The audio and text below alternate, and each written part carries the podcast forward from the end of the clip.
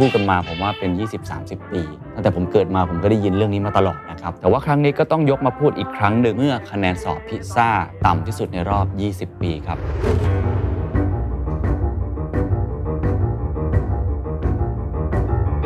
เราต่ำกว่าเวียดนามในทุกคะแนน เราต่ำกว่ามาเลใน ทุกคะแนน ความสามารถของเด็กไทยเนี่ยเริ่มห่างไกล ความสามารถของเด็กทั้งโลกมากขึ้นทุกทีนะครับ รัฐบาลไทยนะครับก็ลงทุนด้านการศึกษาเนี่ยสูงในระดับต้นๆของโลกนะครับแต่ผลไม่น่าพอใจเนี่ยแสดงว่าปัญหาไม่น่าใช่เรามีเงินไม่พอคำถามก็คือมันเกิดอะไรขึ้นกันแน่ มันไปผิดที่ตรงไหนหรอ 1. ครู 2. ข้อสอบและ 3. เป็นเรื่องของหลักสูตร This is the Standard Podcast. The Secret Sauce Executive Espresso. สวัสดีครับ ผมเคนนักครินทร์และนี่คือ The Secret Sauce Executive Espresso สรุปความเคลื่อนไหวในโลกเศรษฐกิจธุรกิจแบบเข้มข้นเหมือนเอสเปรสโซให้ผู้บริหารอย่างคุณไม่พลาดประเด็นสำคัญ วิกฤตระบบการศึกษาระบบการเรียนรู้ของไทยเมื่อคะแนนสอบพิซซ่า หรือว่าการวัดสมรรถภาพของเด็ก ไทยเมื่อเทียบกับทั่วโลก ต่ำที่สุดในรอบ 20 ปีครับทุกท่านครับผมพูดตรงๆ ผมเบื่อมากที่จะพูดเรื่องนี้นะฮะเรื่องระบบการศึกษา เราพูดกันมาผมว่าเป็น 20-30 ปีตั้งแต่ผมเกิดมาผมก็ได้ยินเรื่องนี้มาตลอดนะครับ ว่าระบบการศึกษาไทยต้องยกเครื่องมีปัญหา มีความเหลื่อมล้ำแต่ว่าครั้งนี้ก็ต้องยกมาพูดอีกครั้งหนึ่ง แล้วผมคิดว่าในช่วงเวลาที่ผ่านมาเนี่ยเราเห็นเลยนะครับว่าคนตื่นตัวต่อเรื่องนี้มาก เพราะว่าล่าสุดก็คือตัวคะแนนพิซซ่าพิซซ่าคือโปรแกรม for international student assessment นะครับ เป็นโปรแกรมประเมิน สมรรถนะนักเรียนมาตรฐานสากล ซึ่งถูกริเริ่มโดยองค์การเพื่อความร่วมมือทางเศรษฐกิจและการพัฒนาหรือว่า OECD ผมเคยไปงานประกาศ OECD ด้วยนะครับ งานประกาศพิซซ่านี่แหละ เมื่อประมาณ 4-5 ปีที่แล้วที่ปารีสนะครับ ถามว่าอันนี้มันคืออะไร คะแนนพิซซ่าก็คือคะแนนที่เราใช้วัดเป็นมาตรฐานว่าเด็กของแต่ละประเทศ ซึ่งจะเป็นอนาคตของชาติเนี่ย เขามีสมรรถนะในการที่จะเติบโตเข้าสู่แรงงาน มีความสามารถมากน้อยแค่ไหน ซึ่งเขาวัด 3 ด้านนะครับ มี reading literacy การอ่าน ซึ่งอันนี้รวมถึงการตั้งคำถามการคิดวิเคราะห์แยกแยะ ด้านคณิตศาสตร์ แล้วก็ด้านวิทยาศาสตร์ 3 ด้านเท่านั้นเองเขาวัดกันมา ซึ่งก็เก็บข้อมูลมามานานแล้วนะครับ เรื่องมันเป็นอย่างนี้นะครับก็คือว่าผลคะแนนออกมาล่าสุดเนี่ยประเทศไทยอยู่จุดต่ำที่สุดคือคะแนนที่ออกมาทั้ง 3 วิชาเนี่ยต่ำที่สุดในรอบ 20 ปี ทุกสมรรถนะที่มีการประเมิน คือคณิตศาสตร์การอ่านแล้วก็วิทยาศาสตร์ อยู่ที่อันดับ 58 64 และ 58 ไม่ต้องจำอันดับครับ แต่ว่าดูภาพตามอันนี้ครับ จะเห็นเลยนะครับว่าเราอยู่ต่ำกว่าเพื่อนบ้านในหลาย ๆ ประเทศมาก ๆ เอาแค่ประเทศที่อยู่ในรอบ ๆ เราก็พอครับเราต่ำกว่าเวียดนามในทุกคะแนน เราต่ำกว่ามาเลในทุกคะแนน เราต่ำกว่ามองโกเลีย เราต่ำกว่าบรูไนเราอาจจะดีกว่าแค่อินโดนีเซีย หรือว่าฟิลิปปินส์ อันนี้ถือว่าเป็นเรื่องใหญ่นะครับ เพราะว่าหลายคนก็มองว่า ทำไมตลอด 20 ปีที่ผ่านมาที่เราถกเถียงกันเนี่ยว่าระบบการศึกษาไทยมีปัญหาเนี่ยทำไมมันแย่ลงล่ะ หรือว่าคนอื่นเขาดีขึ้น หรือว่าเราจริง ๆ แล้วเราแก้ผิดจุด หรือเราไม่เคยทำอะไรเลยกับระบบการศึกษา ซึ่งผมคิดว่าสิ่งที่ผมจะพูดวันนี้เนี่ยผมจะไม่ได้พูดแค่ว่าระบบการศึกษาอย่างเดียวเพราะมุมมองผมผมคิดว่าก็ไม่แฟร์สำหรับเด็กๆนะฮะถ้าไปเทียบเรื่องพิซซ่าลองคิดภาพถ้ามีพิซซ่าวัดคนอายุ 30 40 50 60 คนไทยเนี่ยมีความรู้ความสามารถในการทำงานวิศวะ สถาปนิก นักกฎหมาย การตลาดสื่ออยู่ที่ลำดับเท่าไหร่ของโลก ผมคิดว่าเราก็คงจะมีปัญหาเช่นเดียวกัน เราเห็นปัญหานี้ชัดเจนในแรงงานไทยนะครับว่า skill ของเราเนี่ยต้องเกิดการ reskill upskill ครั้งใหญ่โดยเฉพาะเมื่อมันมีอุตสาหกรรมใหม่เกิดขึ้นมากมาย อันนี้ก็เลยต้องพูดคุยกันยาวๆนะครับผมจะไปดูรายละเอียดง่ายๆ2 part เท่านั้นเองครับ อันแรกก็คือมันแย่ยังไงหรอ มันแย่แบบไหน อันที่ 2 ก็คือแล้วข้อเสนอแนะหรือว่าทางออก จะทำอย่างไรดี ผมอ้างอิงจาก TDRI แล้วก็ทาง KKP นะครับรวมทั้งก็อาจจะมีความคิดเห็นส่วนบุคคลเข้าไปด้วยนะครับ ในแง่ของปัญหาครับสิ่งที่เกิดขึ้นนอกเหนือจากไอ้คะแนนสกอร์เมื่อกี้ที่บอกไปแล้วว่ามันต่ำที่สุดในรอบ 20 ปีเนี่ยมันมี 3 ต่ำมากกว่านั้นครับ1คือต่ำกว่าโลก คือค่าเฉลี่ยของโลก 2 มันต่ำต่อเนื่องคือมันต่ำ มาเป็นระยะเวลานานสะสมมา และยังไม่ได้งงขึ้น และ 3 อันนี้น่าจะเป็นปัญหาใหญ่ที่สุดในสังคมไทยก็คือ มันต่ำแบบทางด้วยครับ คือคนเก่งก็ยังพอไปไหว แต่ว่าคนที่ไม่สามารถเข้าถึงระบบการศึกษาได้ หรือว่าไม่มีโอกาสเนี่ยคะแนนแย่ด้วยนไปทีละประเด็น อันแรกก่อนต่ำกว่าโลกครับ คะแนนพิซซ่าของไทยในปี 2022 นะครับ เทียบกับโลกจะเห็นว่าไม่ว่าจะเป็นคณิตศาสตร์การอ่านวิทยาศาสตร์เนี่ยเราต่ำกว่าค่าเฉลี่ยของ OECD นะครับ ที่น่าตกใจก็คือมีเด็กอายุ 15 ปี เพียงประมาณ 35%เท่านั้นครับที่ผ่านเกณฑ์การอ่าน การทำความเข้าใจประเด็นจากการเขียน ส่วนที่เหลือก็คือไม่สามารถนำความรู้มาใช้จริงได้ ก็คือไม่สามารถคิดวิเคราะห์แยกแยะได้นะครับ เดี๋ยวผมจะมีคลิปจาก TDI เขาวิเคราะห์ตรงนี้ให้ฟังลองไปฟังดูครับ ถ้าเราแบ่งง่ายๆเป็น 4 กลุ่มนะครับคือกลุ่มสีแดงนะครับก็คือว่ายังไม่สามารถนำความรู้ไปใช้งานได้จริงนะครับแล้วก็เพิ่มขึ้นมาเป็นเริ่มเอามาใช้ได้นะครับถึงใช้ได้ดีแล้วก็ใช้ได้ดีเยี่ยมตามสีนะครับเราจะเห็นว่าจำนวนแท่งสีแดงนะครับหมายถึงเด็กเนี่ยที่เอาความรู้เนี่ยมาใช้แก้ปัญหาในชีวิตประจำวันยังไม่ได้นะครับมีจำนวนเพิ่มขึ้นเรื่อยๆนะครับโดยเฉพาะการอ่านคือเด็กตอนนี้เด็กไทยอายุ 15 ปี 65%นะครับไม่สามารถที่จะอ่านจับใจความ บทความสั้น ๆ ได้นะครับ แล้วก็เช่นเดียวกับคณิตศาสตร์และวิทยาศาสตร์เหมือนกันนะครับที่ยังไม่สามารถนำความรู้เนี่ยมาใช้แก้ปัญหาหรืออธิบายปรากฏการณ์ต่างๆ ในชีวิตประจำวันได้นะครับ แต่ว่านะครับระบบการศึกษาเนี่ยก็ยังสร้างแชมเปี้ยนอยู่นะครับแต่ไม่ใช่เรื่องน่าดีใจนะครับ เพราะว่าจำนวนน้อยเหลือเกินนะครับที่มีประมาณไม่ถึง1%นะครับที่ของเด็กไทยเนี่ยที่เอามาเอาความรู้มาใช้ได้อย่างดีเยี่ยมนะครับ แต่ว่าก็มีเป็นแค่ส่วนน้อยนะครับ ที่สำคัญเราก็มีแนวโน้มผลิตเด็กที่เป็นแชมเปี้ยนเนี่ยลดลงเรื่อยๆ ด้วยนะครับ อยากจะขยายความเล็กน้อยนะครับว่าไอ้ reading comprehension ที่เราคุยกันเนี่ยที่ผมบอกการอ่านเนี่ยมันสำคัญอย่างไร อาจารย์ธงชัยวินิจจะกูลนะครับศาสตราจารย์กิติคุณประจำภาควิชาประวัติศาสตร์เอเชียตะวันออกเฉียงใต้และประวัติศาสตร์ไทยของมหาวิทยาลัยวิสคอนซินแมดิสันเคยระบุในนะครับว่าบอกว่าเขามีความเห็นจากที่ผู้รู้จำนวนมากได้กล่าวไว้แล้วเพียงประการเดียวคือในกรณีที่คะแนนการอ่านย่ำแย่นั้น ปัญหาไม่ได้อยู่ที่ข้อสอบ แต่ผลสอบพิซซ่านั้นสะท้อนทักษะความสามารถ ของนักเรียนไทยตามที่เป็นอยู่โดยทั่วไป ทักษะนี้เป็นพื้นฐานเบื้องต้นของความสามารถที่จะคิด คิดวิพากษ์วิจารณ์และคิดอย่างมีจินตนาการ ทักษะ reading comprehension เป็นส่วนหนึ่งของการศึกษาพื้นฐานในระบบการศึกษาของทุกสังคม ควรฝึกฝนตั้งแต่ระดับประถมตลอดจนถึงมัธยมในวิชาภาษา ก็คือทุกอย่างที่ใช้ภาษา เช่น ภาษาไทย วรรณคดี การสื่อสารการปรับปรุงวิชาสังคมศึกษารวมทั้งประวัติศาสตร์ ไม่มีทางเป็นไปได้ด้วยการปรับหลักสูตรวิธีการสอนสังคมศาสตร์ และประวัติศาสตร์อย่างโดดๆ แต่ไม่เปลี่ยนการสอนภาษาและวรรณคดีไปด้วย เราไม่ค่อยเฉลียวใจว่าวิชาภาษาควรเป็นเครื่องมือฝึกฝนทักษะความสามารถ เป็นพื้นฐานเบื้องต้นของวิชาสังคมศึกษาและประวัติศาสตร์ และการสร้างพลเมืองที่มีคุณภาพ ผมคิดว่าเรื่องนี้ถ้าก่อนพฤศจิกาปี 2022 คงจะคุยกันอีกประเด็นหนึ่ง แต่วันนี้เราต้องคุยกันอีกประเด็นหนึ่งครับ หลังจากที่โลกมีสิ่งที่เรียกว่า LLM Large Language Model ชื่อก็บอกแล้วนะครับว่า language นั่นคือ ChatGPT หรือว่า generative AI ตอนนี้มันสามารถที่จะอ่านภาษาได้ถูกไหมครับ แล้วภาษานี่เป็นพื้นฐาน ภาษานี่ถือว่าเป็นนวัตกรรมของมนุษย์นะครับของโฮโมเซเปียนเลย เพราะว่าสัตว์ชนิดอื่นเนี่ยเขาไม่มีภาษาที่สามารถที่จะสื่อสารกันได้แบบตรงจุด เรามีความซับซ้อนของภาษา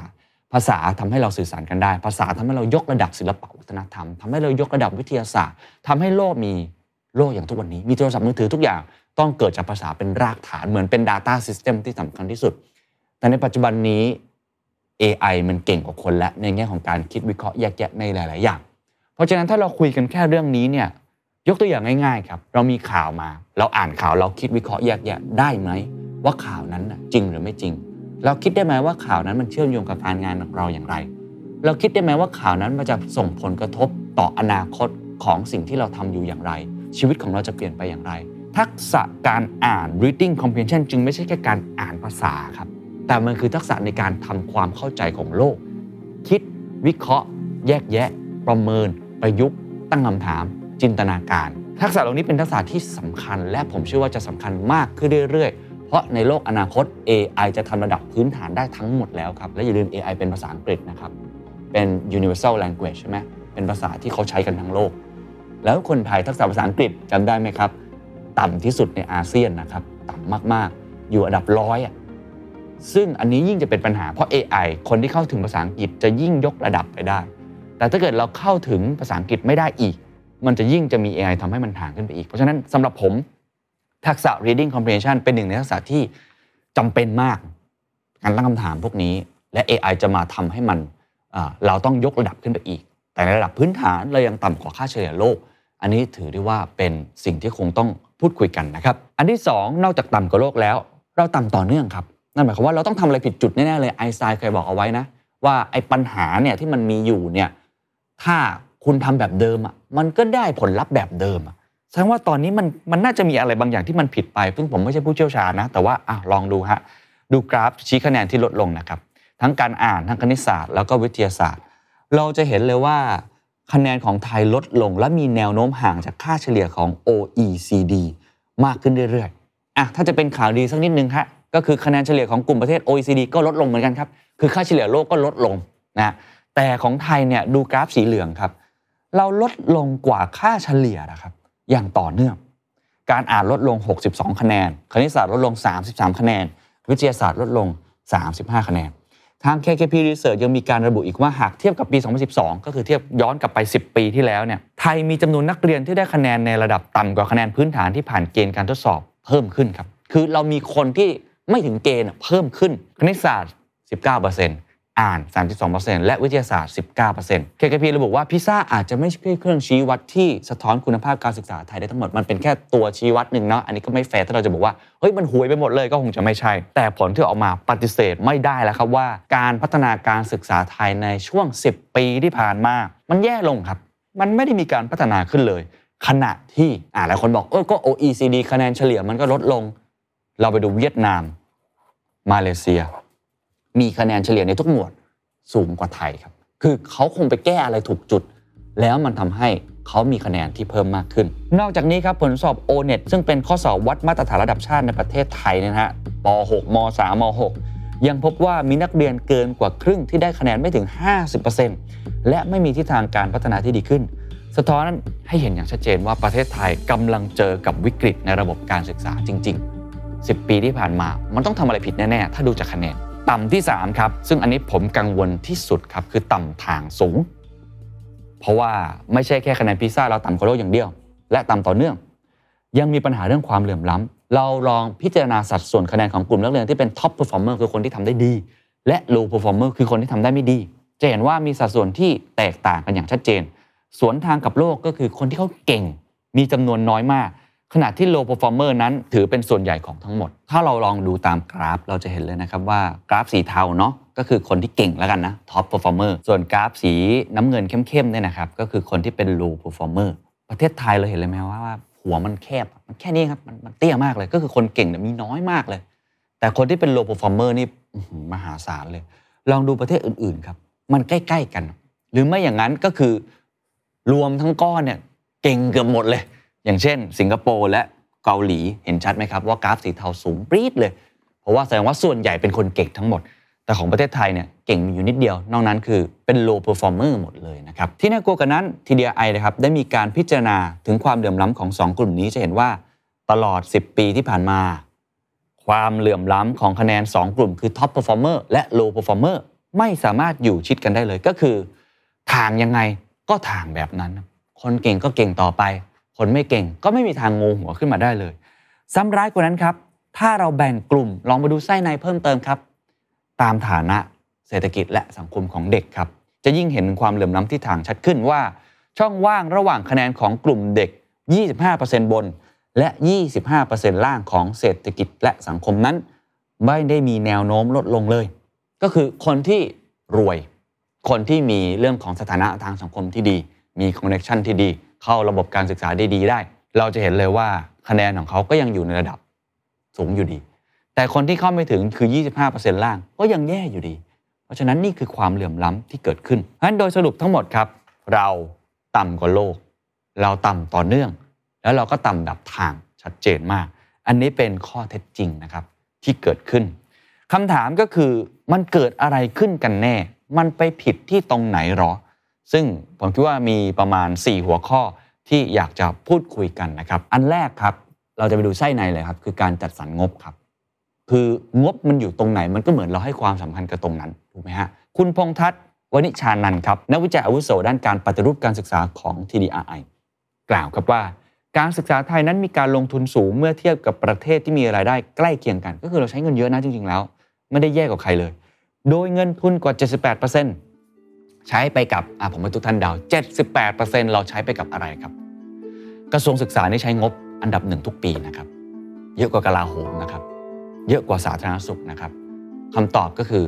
ใช้กับเงินเดือนครูครับ 78%และ 11%ถูกใช้ไปในโครงการต่างๆ เพราะว่าประเทศไทยเองก็มีปัญหาโรงเรียนขนาดเล็กเพิ่มขึ้น 94%ของโรงเรียนประถมขนาดเล็กที่มีเด็กน้อยกว่า 120 คนครับ มีครูไม่ครบชั้น หรือครูต้องสอนป .1 ป .3 ป .4 ควบหมดเลยคละชั้นทำให้ไม่สามารถดูแลเด็กได้ทั่วถึง และถ้าต้องเติมครูให้ครบชั้น เขาบอกว่าจะต้องเติมครูเป็นจำนวน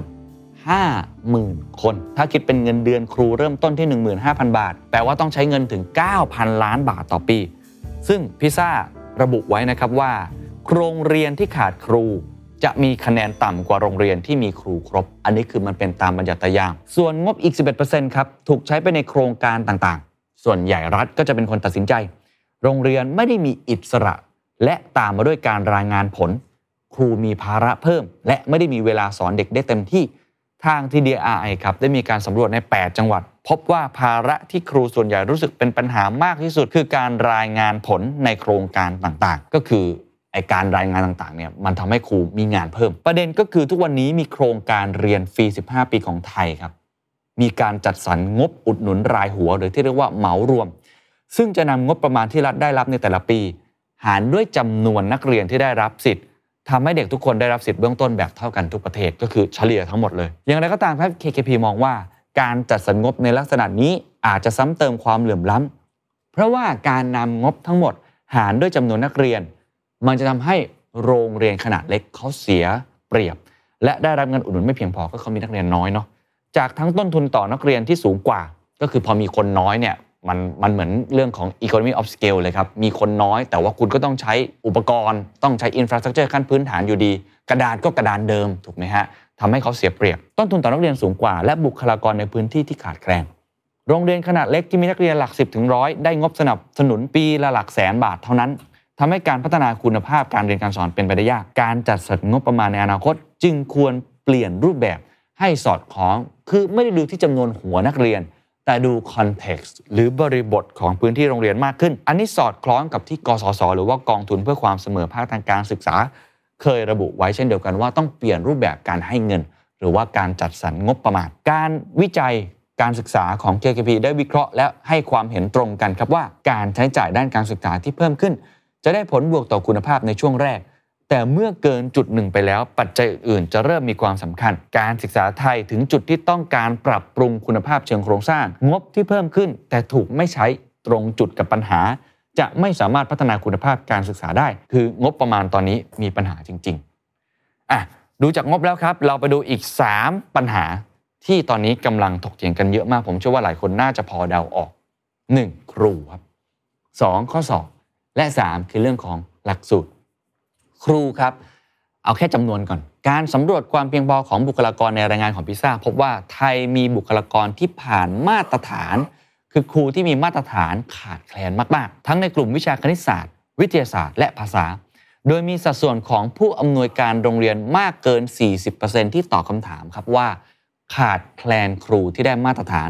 โดยเฉพาะในชนบทของไทยที่มีปัญหารุนแรงกว่าในเมือง อีกเรื่องหนึ่งครับของครูครับก็คือข้อสอบของครูครับด้านการประเมินครูคือครูนี่เขาก็เหมือนพนักงานปกติเนาะต้องมีการเลื่อนตำแหน่งขึ้นเงินเดือน คือการพัฒนาศักยภาพของเขาเนี่ยให้เติบโตมากขึ้น TDI ได้สำรวจและพบครับว่าปัจจัยสำคัญที่สุดถึง 70%ในการจะขึ้นเงินเดือน คือประเด็นเรื่องจริยธรรม และผลการปฏิบัติงานอื่น ๆ และอีก 30%คือทักษะการสอน ไม่มีส่วนใดที่กล่าวถึงผลลัพธ์ที่สำคัญกว่า คือ คุณภาพของผู้เรียน คือเอาว่าง่าย ๆ เวลาเราประเมินหัวหน้างาน manager ส่วนใหญ่เราก็จะประเมินในหลาย ๆ มุมใช่ไหมก็คือทักษะส่วนตัวของเขาเรื่องของการ manage เงิน manage เรื่องของอะไรต่าง ๆ มานามากมาย อย่างหนึ่งที่หลัง ๆ เนี่ยเขาใช้ประเมินกันเยอะก็คือคุณภาพของตัวลูกน้องเองด้วย คือถ้าเกิดว่าทีมงานของคุณเก่งขึ้น นั่นหมายความว่าคุณมีส่วนในการพัฒนาเขาและ overall ของ performance ก็ควรจะดีขึ้น เขาก็เลยบอกว่าการประเมินให้ครูนั้นเลื่อนตำแหน่งนั้น ควรจะมีปัจจัยที่เกี่ยวข้องกับคุณภาพของการเรียน เราลองดูตามภาพครับ รูปที่ 12 จะเห็นว่าครูไทยต้องทำงานนอกห้องเรียนมากขึ้น เพื่อได้รับการประเมินขึ้นเดือน และเลื่อนตำแหน่ง ก็จะมีจริยธรรม มีทักษะการสอน มีเรื่องของผลงานทางวิชาการ เขาสรุปว่าตัวชี้วัดของครูที่ทำให้เขาเติบโตได้เนี่ย ทำให้ครูในโรงเรียนไทยไม่มีแรงจูงใจในการสอนนักเรียนให้ตรงตามหลักสูตร เพราะไม่มีความเกี่ยวข้องกับการขึ้นเงินเดือน หรือเลื่อนวิทยาฐานะคือตัวชีวัดของเขา มันไม่ได้บอกให้เขาต้องสอนตรงตามหลักสูตร นั่นทำให้หลายครั้งเราจึงเห็นครูไทยต้องทำรายงานต่างๆ เพื่อจัดงานอื่นๆ ในโรงเรียน เช่น ประเมินผลจากภายนอก การอบรมในโรงเรียนต่างๆเขาบอกว่าครูไทยมีการใช้เวลากว่า 3 ชั่วโมงต่อวันเพื่อการทำงานเหล่านี้ ก็คือแทนที่เขาจะไปใช้ในการพัฒนาการสอนของเขา พัฒนาวิธีการที่จะ storytelling ให้ดีขึ้น การหาความรู้เพิ่มเติม หรือว่าดูคุณภาพของผู้เรียน ว่าเฮ้ยคะแนนพิซซ่าถ้าคะแนนของคนในห้องเรียนเราไม่ดี เราก็มีส่วนผิดด้วย เราจะทำยังไงให้เขาดีขึ้น คือตัวชี้วัดเหล่านี้มันไม่ได้สอดคล้องกับสิ่งที่ควรจะพัฒนาคุณภาพของคนเรียน อันนี้ก็คือเป็นสิ่งที่การประเมินครูมันไม่สอดคล้องกับการพัฒนาของครู ที่จะทำให้เด็กนั้นเก่งขึ้นครับ ข้อที่2ครับคือข้อสอบครับครั้งนี้เป็นข้อสอบของนักเรียนนะครับ เช่น O-NET GET-PAT ยังมีปัญหาในหลายมิติ ปัญหาเบื้องต้นที่ทาง KKP ระบุก็คือกลุ่มคนที่ออกข้อสอบ เหล่านี้เป็นคนละกลุ่มกับคนที่ทำหน้าที่กำหนดหลักสูตรการศึกษา ก็คือคนที่เป็นคนออกแบบข้อสอบเพื่อประเมินเนี่ยกับคนที่ทำหน้าที่หลักสูตร มันไม่ตรงกัน คือเหมือนคนที่สอนกับคนที่ออกข้อสอบ มันไม่ได้ซิงกัน สะท้อนผ่านปัญหาต่างๆ เหล่านี้ เช่น ข้อสอบ GAT-PAT มีปัญหาเรื่องความมีมาตรฐานของข้อสอบ เนื่องจากคะแนนเฉลี่ยในแต่ละปีมีความแตกต่างกันมาก อาจสะท้อนว่าข้อสอบในแต่ละปีนั้น มีมาตรฐานการออกแบบที่แตกต่างกัน ข้อสอบ GAT-PAT บางรายวิชามีแนวโน้มยากเกินไป เช่นแพทหนึ่งวิชาคณิตศาสตร์มีคะแนนเฉลี่ยไม่ถึง 50 คะแนนจากคะแนนเต็ม 300 คะแนนนะฮะก็คือไม่ถึงครึ่ง ซึ่งแบบทดสอบที่ยากและไม่ตรงกับหลักสูตรเป็นปัญหาใหญ่ครับ เพราะว่าทำให้นักเรียนต้องพยายามหาความรู้เพิ่มเติม เพื่อให้ทำข้อสอบได้ สิ่งเหล่านี้มันสะท้อนให้เห็นอะไร ก็คือโรงเรียนกวดวิชาจำนวนมากในไทย ครูต่างๆ มากมายที่เกิดขึ้นนอกห้องเรียน ขณะที่ครูในโรงเรียนต้องปรับเนื้อหาให้ตรงกับการสอบระดับชาติ แทนการสอนตามหลักสูตร ก็คือไปสอนเพื่อเดาข้อสอบอะฮะให้มันตรงตามข้อสอบต่างๆ แทนที่จะตรงตามหลักสูตร แรงจูงใจที่ผิดเพี้ยนยิ่งต่อย้ำให้เห็นปัญหาความเหลื่อมล้ำด้านการศึกษาไทยสูงขึ้น ส่งผลให้โรงเรียนในชนบท หรือครอบครัวยากจนมีความเสียเปรียบอย่างมาก ในการสอบเข้ามหาวิทยาลัยภายใต้ระบบการคัดเลือกในปัจจุบัน เพราะว่าเขาไม่มีเงินไปเรียนโรงเรียนกวดวิชา เขาไม่มีเงินไปจ้างครูแพงๆ อันนี้เป็นสิ่งที่ผมเจอมาเลยนะฮะ เพราะว่าตอนที่ผมสอบเนี่ยแม้ว่ายุคผมนี่คือนานแล้วเป็น entrance นะก็เหมือนกันครับ และอันที่3ครับซึ่งนี้คนคุยกันเยอะมากคือหลักสูตร และทักษะที่โลกต้องการ คุณพงษ์ทัศน์ครับ นักวิจัยจาก TDI บอกว่า งานวิจัยของ OECD ระบุว่าเด็กจะสามารถนำความรู้มาใช้ในชีวิตประจำได้ ต้องมีสมรรถนะ หรือต้องมีความรู้ทักษะและเจตคติที่ดีด้วยทว่าหลักสูตรของไทยนั้นไม่ทันสมัย เพราะมีการใช้หลักสูตรแกนกลางฉบับเดิมมาถึง 15 ปีแล้วครับ หากจะมีการปรับก็ปรับเล็กน้อยเท่านั้นครับ ทุกท่านคิดดูครับ เหมือนเราใช้คอมเครื่องเดิมมา 15 ปีครับมือถือที่ต้องเปลี่ยนทุกปีถูกไหมฮะเพราะว่ามันมีการอัปเดตเนาะกล้องที่ผมใช้ถ่ายผมก็ต้องเปลี่ยนเรื่อยๆนะทุก 5 ปี คือทุกอย่างเนี่ยมันต้องปรับ ให้สอดคล้องกับยุคสมัยยิ่งในยุคปัจจุบันหลังโควิดเนี่ยผมเห็นการเปลี่ยนแปลงเกิดขึ้นเยอะมากอาชีพใหม่ๆเกิดขึ้นเต็มไปหมดเลย แต่ว่าหลักสูตรเรายังใช้แกนกลางฉบับเดิมมาถึง 15 ปี อันนี้ก็เป็นอย่างหนึ่งที่คุณพงษ์พัฒน์นักวิจัยจาก TDI บอกไว้นะครับ นอกจากนี้ทีมวิจัยยังได้มีการวิเคราะห์หลักสูตรแกนกลางของไทย และพบว่ายังไม่น่าทำให้เกิดสมรรถนะได้ ปัญหาส่วนใหญ่ คือตัวชี้วัดไม่เหมาะสม เน้นการท่องจำไม่นำไปสู่การสร้างสรรค์ โดยกว่า 72%เป็นการคิดขั้นพื้นฐานเพียงเท่านั้น โอ้ผมได้ยินเรื่องนี้มานานมากแล้วนะครับว่า หลักสูตรของไทยนั้นสอนให้เด็กแค่ท่องจำซึ่งตอนผมเรียนผมบอกตามตรงมันสอนแบบนั้นจริง ๆ ครับ แล้วก็ในปัจจุบันผมไม่รู้ว่าเป็นยังไงไม่ได้เรียนมานานแล้วนะแต่ก็ยังมีนักวิเคราะห์บอกว่ายังเป็นแบบนั้นอยู่ ถ้าเราลองดูนะครับ อันนี้เป็นระดับพฤติกรรมการเรียนรู้ตามกราฟจะเห็นเลยนะครับว่า หลักสูตรโดยทั่วไปเนี่ยมันต้องสอนแบบนี้ 1. สอนให้จำสอนให้เข้าใจ ขึ้นไปอีกประยุกต์ใช้ครับ อันนี้เป็นคิดขั้นพื้นฐานนะ เนื้อกว่านั้นเราต้องสอนให้เขาวิเคราะห์ได้ ประเมินได้สร้างสรรค์ได้คือการคิดขั้นสูง ซึ่งเวลาผมรับพนักงานเข้ามาทำงาน ผมก็อยากให้เขามี 3 อย่างนี้แหละ เพราะว่าไอ้สีฟ้าทั้งหมดเนี้ยในอนาคต AI มันจะแทนเราหมดแล้วครับ มันจะจำแทนเราได้ดีกว่า มันจะเข้าใจเราได้ดีกว่า มันจะประยุกต์ใช้ได้มากกว่า แต่ว่าถ้าเป็นคนเราต้องมีการคิด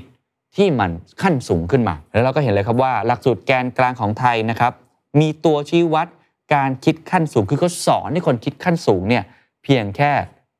20%เพียงเท่านั้น อีก 72%เป็นการคิดขั้นพื้นฐานก็คือมันไม่เพียงพอแล้วนั่นเองลองไปฟังคลิปกันเพิ่มเติมครับ ทีมวิจัยได้วิเคราะห์หลักสูตรนะครับแกนกลางของไทยปัจจุบันนะครับเราพบว่าไม่น่าจะทำให้เกิดสมรรถนะได้นะครับ เพราะว่าเน้นความรู้เป็นหลักตัวชี้วัดกว่า 88%เนี่ยเป็นเรื่องความรู้นะครับมีเพียงแค่ 4%หรือประมาณ70กว่าตัวเท่านั้นนะครับที่เป็นการส่งเสริมแบบรอบด้านเป็นสมรรถนะนะครับที่สำคัญครับเรื่องความรู้เนี่ยส่วนใหญ่เป็นเรื่องของการท่องจำนะครับประมาณพันสี่ร้อยกว่าตัวนะครับยังไม่ได้ยกระดับไปถึงเรื่องของการประเมินหรือว่าการวิเคราะห์ หรือว่าการสร้างสรรค์สิ่งใหม่ นะครับเมื่อนำไปใช้แล้วนะครับหลักสูตรมีความสำคัญครับ เพราะว่าสะท้อนถึงว่ารัฐเนี่ยคาดหวังให้เด็กทำอะไรได้นะครับหลังจากเรียนครบทุกทั้งหลักสูตรแล้วนะครับ เพราะฉะนั้นจากบทวิเคราะห์ตรงนี้ก็หมายความว่าเด็กก็ไม่น่าที่จะมีสมรรถนะนะครับ หรือว่าเอาความรู้ที่ไปใช้จริงในชีวิตได้ดีนักนะครับ คุยมาถึงตรงนี้ผมเชื่อว่าโอ้โหเราเห็นปัญหาเยอะแยะมากมาย แล้วผมคิดว่าหลายคนก็คงพยักหน้างึงงึกๆนะฮะเพราะว่ามันเป็นสิ่งที่เราได้ได้ยินมานานแล้วจริง ๆ สรุปครับข้อเสนอแนะจาก KKP Research TDRI นะครับสิ่งที่ต้องทำหนึ่งภาระครูต้องลดครับเขาบอกระยะสั้นที่สุด TDI เสนอครับว่าควรเร่งลดภาระงานอื่นของครู เพื่อให้ครูนั้นไปโฟกัสเรื่องการสอนอย่างเต็มที่ 2. เงินครับต้องลงกระจายไปจี้ไปที่ต้นต่อ KKP เสนอครับว่าในระยะสั้นควรแก้ไขปัญหาการจัดสรรงบประมาณที่ทำให้โรงเรียนขนาดเล็กเสียเปรียบ ส่วนระยะยาวครับต้องเพิ่มประสิทธิภาพของโรงเรียนขนาดเล็กตามท้องถิ่น และสร้างแรงจูงใจให้ครูไปอยู่ในโรงเรียนขนาดเล็กมากยิ่งขึ้น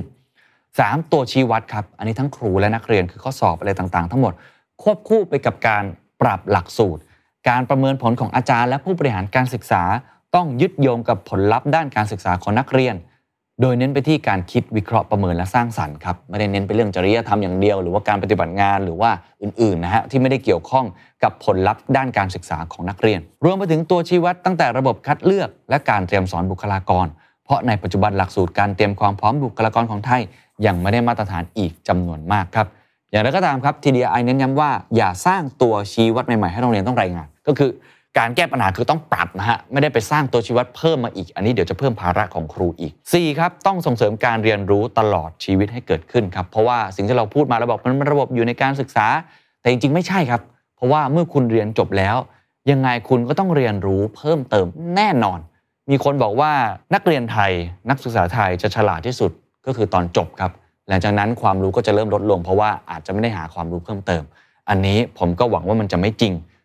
เพราะว่าตอนนี้ตั้งแต่คุณเรียนจบมาน่าเสียดายครับ อาจจะใช้ได้แค่ปี 2 ปี คุณต้อง upskill reskill ยิ่งในยุคปัจจุบัน ผมเองต้อง reskill upskill ทุกปีนะครับ ตอนนี้ผมทำคอร์ส syllabus ส่วนตัวไว้เรียบร้อยว่าปีหน้าผมต้องเรียนอะไรบ้าง เพราะถ้าผมไม่เรียนผมตกงานแน่นอน มีโอกาสที่ผมจะแพ้แน่นอน อันนี้เป็น 4 ข้อเสนอเบื้องต้นเท่านั้นนะครับที่มีความสำคัญมากๆ ภาระครูต้องลด เงินต้องลงให้ถูกที่ ตัวชี้วัดต้องเปลี่ยน แล้วก็ต้องส่งเสริมการเรียนรู้ตลอดชีวิตครับ นี่คือทั้งหมดนะครับของปัญหาที่เกิดขึ้นต้นเหตุของปัญหา แล้วก็ข้อเสนอแนะนะครับผมคิดว่าในปัจจุบันนี้ทุกคนมองเห็นปัญหาครับและหลายคนลงมือทำไปแล้วในภาคส่วนที่ตัวเองทำได้ โดยเฉพาะภาคเอกชนครับผมว่าภาคเอกชนเขาไม่รอแล้ว สร้างโรงเรียนเป็นของตัวเองนะครับสร้างระบบการศึกษาแบบปิดในรูปแบบของเขาเอง เพราะว่าคนทำงานของเขา เขาไม่สามารถหาได้จากระบบการศึกษาไทยที่ป้อนเข้าสู่ตลาด เขาต้องสร้างขึ้นมาเอง จริง ๆ The Standard ก็กำลังจะทำตรงนั้นขึ้นมาเองเหมือนกันครับ เพราะว่าเราไม่สามารถรอได้แล้วจริง ๆ และผมเชื่อว่าลูกท่านหลานเธอหลาย ๆ คนในประเทศไทยตอนนี้ ไม่เข้าเรียนระบบการศึกษาไทยแล้วนะครับ ไปอยู่ในโรงเรียนนานาชาติหมดแล้ว แล้วก็เตรียมส่งต่อไปเรียนนอกนี่คือสิ่งที่เกิดขึ้นว่าคนที่เขามองเห็นปัญหา หรือว่าคนที่เขามีโอกาสมากกว่า เขาก็ไปในทิศทางของเขา แต่สิ่งที่น่ากังวลก็คือยังมีคนอีกจำนวนมาก ที่เขาไม่มีโอกาสที่จะทำในลักษณะแบบนั้น ยังมีปัญหาอีกจำนวนมาก ที่ไม่สามารถแก้ไขปัญหาได้ด้วยตัวบุคคลใดบุคคลหนึ่ง หรือว่าภาคเอกชน หรือว่าภาคใดภาคหนึ่งอย่างเดียว แต่มันคือภาครัฐ มันคือทั้งหมดที่ต้องทำงานร่วมกันในทุกภาคส่วนจริง ๆ ผมคิดว่าเรื่องคะแนนพิซซ่าอาจจะเป็นแค่ยอดภูเขาน้ำแข็งเล็ก ๆ เท่านั้นเอง แต่น่าจะเป็นเวกอัพคอครั้งสำคัญครับว่า การปฏิรูปการศึกษาไทยและการเรียนรู้ไทย ต้องเริ่มลงมือทำตั้งแต่วันนี้วินาทีนี้ สวัสดีครับ